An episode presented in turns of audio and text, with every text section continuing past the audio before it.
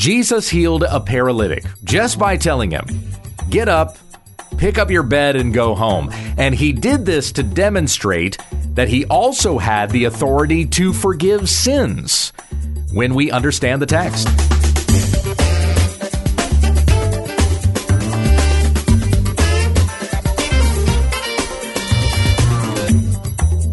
Of the Bible stories and verses we think we know, we don't. When we understand the text is committed to teaching sound doctrine and rebuking those who contradict it. Visit our website at www.wwutt.com. Here once again is Pastor Gabe. Thank you, Becky. We're back to our study in the Gospel of Matthew this week in chapter 9 where we'll see more demonstrations of Christ's authority, not only over sickness and demons, but even with the authority to forgive sins. Let me read here these first 13 verses out of the Legacy Standard Bible. Hear the word of the Lord. And getting into a boat, Jesus crossed over the sea and came to his own city. And behold, they brought to him a paralytic lying on a bed. Seeing their faith, Jesus said to the paralytic, Take courage, son. Your sins are forgiven. And behold, some of the scribes said to themselves, This man blasphemes. And Jesus, knowing their thoughts, said, Why are you thinking evil in your hearts? For which is easier, to say, Your sins are forgiven, or to say, Get up and walk? But so that you may know that the Son of Man has authority on earth to forgive sins. Then he said to the paralytic, Get up, pick up your bed, and go home and he got up and went home. But when the crowd saw this, they were afraid and glorified God who had given such authority to men. And as Jesus went on from there, he saw a man called Matthew sitting in the tax office, and he said to him, Follow me. And he stood up and followed him. Then it happened that as Jesus was reclining at the table at the house, behold, many tax collectors and sinners came and were dining with Jesus and his disciples. And when the Pharisees saw this, they said to his disciples, Why is your teacher eating with the tax collectors and sinners? But when Jesus heard this, he said, It is not those who are healthy who need a physician, but those who are sick. But go and learn what this means. I desire compassion and not sacrifice. For I did not come to call the righteous, but sinners. Did you notice how many times we heard the word authority in there? Remember going back to the end of chapter 7, where seeing Christ's authority demonstrated at the end of the Sermon on the Mount, the people were astonished at his teaching because he spoke as one having authority.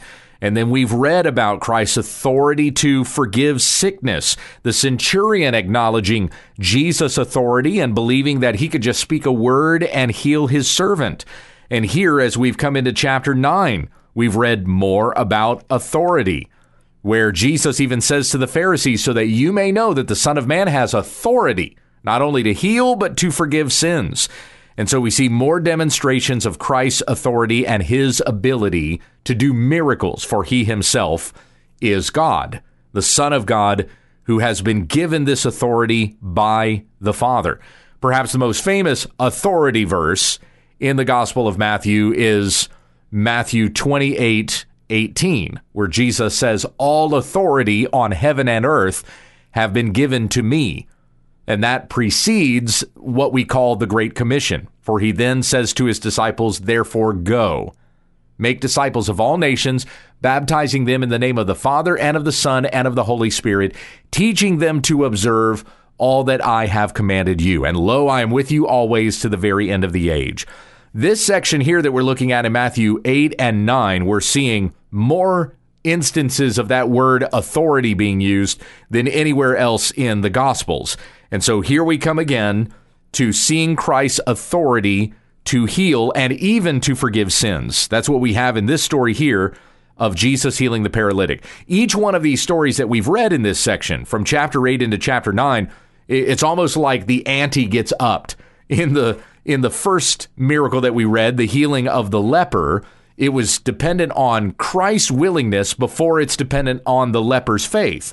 But then the centurion has faith. That's not to say that faith is unimportant because Jesus marvels at the centurion's faith.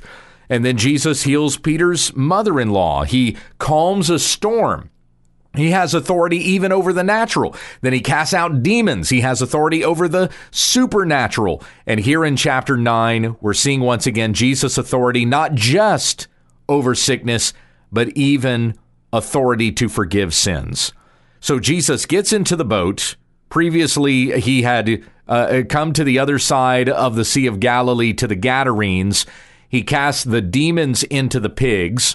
We know this was a pagan or a, a, Gentile area because Jews didn't raise pigs. So, because there was a herd of pigs there, we know that these were Gentiles that were living in that particular region.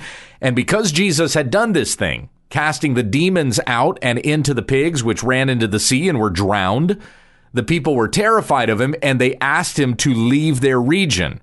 So, Jesus hops in a boat again, goes to another part of the sea, and this time to his own town which would have been in Nazareth, of course. And with this story, you might have noticed at the end of chapter 9 that the people were afraid of him here as well. So we see that with the Gentiles at the end of chapter 8, and we're seeing it even among the Jews, even among people in his hometown who knew who Jesus was at the conclusion of this story in chapter 9, verses 1 through 8. Here we are again at the start with Jesus coming to Nazareth. It doesn't say Nazareth, but we know that was his that was his hometown.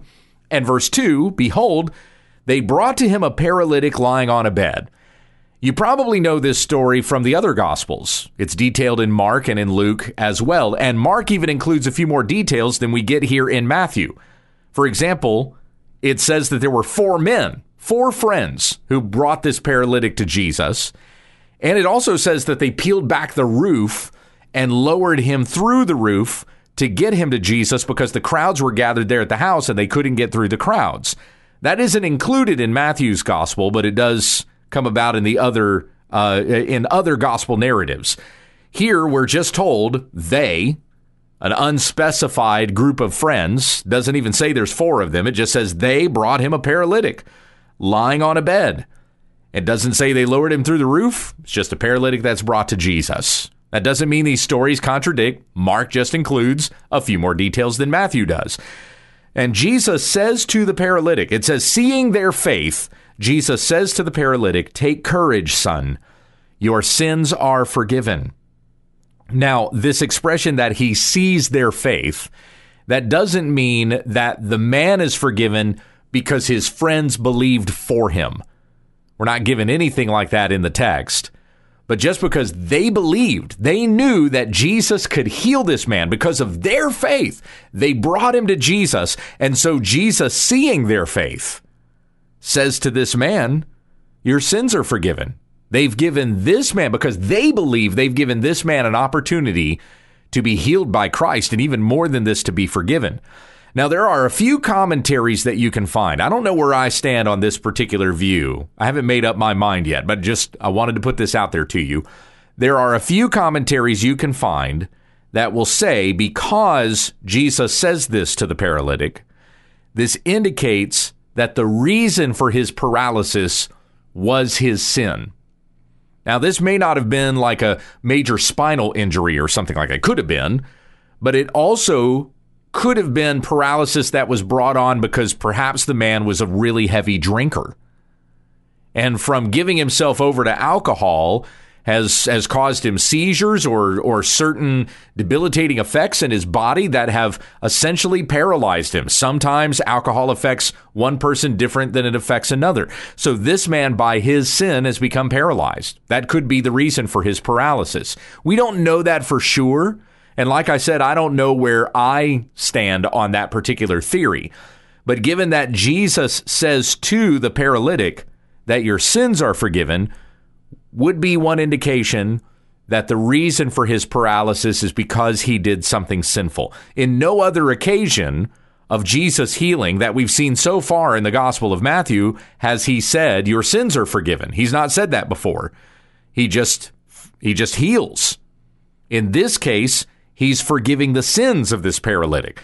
Now, this could be because in this particular story, he's trying to demonstrate something to the Pharisees, who, of course, don't believe in Jesus' authority, and, and they say, they, they say the man blasphemes because he claims to have the authority to forgive sins. It could be that's the reason why Jesus says this here, and that we haven't had that mentioned in any of the other miracles. Or once again, the theory goes this man was a sinner, and that's the reason why he's paralyzed. So Jesus begins by telling him, Your sins are forgiven. Now, that really is better news to this paralytic than being told that he can get up and walk. To have your sins forgiven is a way bigger deal. Why? Because we need the forgiveness of our sins in order to inherit everlasting life. You can have your body healed, but if your sins aren't forgiven, then you just have a comfortable seat on your way to hell. But to be told that your sins are forgiven means you've got access to the very dwelling place of God. You have been made righteous that you may dwell in his righteousness. And so that's a way bigger deal to heal uh, to, to hear from Jesus, who has the authority to say this, your sins are forgiven. So they bring to him this paralytic lying on a bed. Jesus, seeing their faith, says to the paralytic, Take courage, son, or in some translations, be of good cheer, because of course, having your sins forgiven would be the most delightful thing in the world to hear. Now, this had to happen first. The man's sins to be forgiven before Jesus heals him of his disease, which again might be brought on by a particular sin. Verse 3 And behold, some of the scribes said to themselves, This man blasphemes. Why do they think that he blasphemes? Because he's claiming to have authority to forgive sins. And who can forgive sins? No one can forgive sins but God.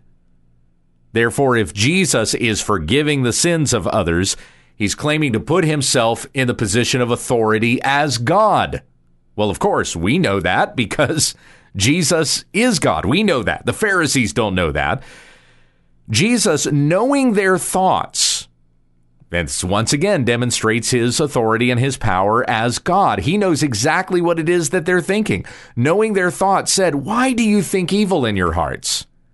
For which is easier, to say your sins are forgiven, or to say, Get up and walk? But so that you may know that the Son of Man has authority on earth to forgive sins, then he said to the paralytic, Get up, pick up your bed, and go home.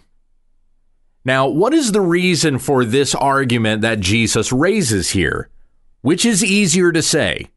Your sins are forgiven or to say get up and walk? What do you think? I'm asking the question to you now, and I'm going to give you a bit of pause, a moment to answer the question for yourself. So think about it. What did Jesus mean by asking this question? Which one is easier to say? Is it easier to say your sins are forgiven, or is it easier to say get up and walk, which is easier. And I'm not talking about the physical act of doing those things. it, it, takes just as much effort to say your sins are forgiven as it is to say get up and walk. So we're not talking about the ability to utter the phrase. Rather, which phrase is easier to say unchallenged? It's easier to say your sins are forgiven because there's no outward test that could be used to demonstrate whether or not you accomplish what it is that you said. The only person that would know that their sins are forgiven would be the person whose sins are forgiven. But you can't demonstrate that to everybody else that a person's sins have been forgiven. It's harder to say, it's more difficult to say, get up and walk, because then you have to show an outward uh, fulfillment of what it is that you just said. You can say to somebody, get up and walk, but if they don't get up and walk, well, you, you, what you just said didn't accomplish anything. Jesus says to these Pharisees, so that you may know that the Son of Man has authority on earth to forgive sins, he passes the outward test. And he says to the paralytic, Get up, pick up your bed, and go home you can see outwardly the authority that Jesus has, even over the paralysis of this man, that he can tell him by a word to get up and he will be healed, even taking up his bed and going home. This man that everybody has seen and known is a, is a paralytic. They know this man can't walk. He's known in the region as a paralytic. And yet they see right here Jesus tell him to get up and walk, and he does. So by seeing his authority demonstrated in that way, they know he has authority to forgive sins. So once again, let me come back here to uh, verse 4, where Jesus begins to speak to the Pharisees there. Knowing their hearts, he said, Why are you thinking evil in your hearts? For which is easier, to say your sins are forgiven or to say, Get up and walk? But so that you may know that the Son of Man has authority on earth to forgive sins. Then he said to the paralytic, Get up, pick up your bed, and go home. This miraculous demonstration right here shows Jesus' authority. That when he had said earlier, Your sins are forgiven, something was indeed accomplished there. Only God has the ability to do this, to speak a word, and a man would instantly, miraculously be healed.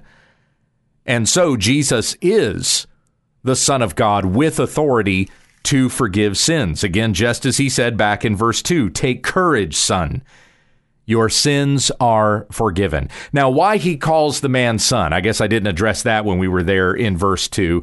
There, could be two reasons for that. Either he was a Jew, and so therefore being a son of the kingdom. Remember that Jesus referred to the sons of the kingdom when he was talking about the centurion previously in chapter 8. So being a Jew, being one who is a descendant of Abraham, therefore Jesus refers to him as a son. Or it could also be that this is a an invitation or rather signifying that you are part of the kingdom. Because I call you child because I call you son you are a child of the father. So take courage son. Your sins are forgiven. That could be eh, you know either way. Jesus is showing an inclusion into something by calling him son and giving him these comforting words take courage or be of good cheer. And then the best news that the man could hear of all that his sins are forgiven. And so, demonstrating that he has the authority to forgive sins by telling him to get up, pick up your bed, and go home. Now, in a lot of the uh, the depictions, like the movie depictions and the film depictions of Jesus performing this miracle, if you've ever seen this portrayed in in some sort of cinema or something like that. Oftentimes it's like Jesus will say to the paralytic, get up and go home. And, and like he struggles, he, he kind of wiggles his foot, he moves his legs, just like you would see somebody do in a hospital if a doctor came in and said, okay, well, uh, uh, let's see how you're doing here. Wiggle your toes a little bit, and we'll see. And, and, there's always kind of a struggle to be able to do that. And every time you see this done in a TV show or a movie, it's like the paralytic or whoever uh, is lame that is being healed. When they get healed, it's always kind of a struggle to do it. I don't think that's what happened. I don't think it's like he struggles to get up and then he does and then suddenly finds his balance like a like a baby elephant that was just born attempting to walk for the first time.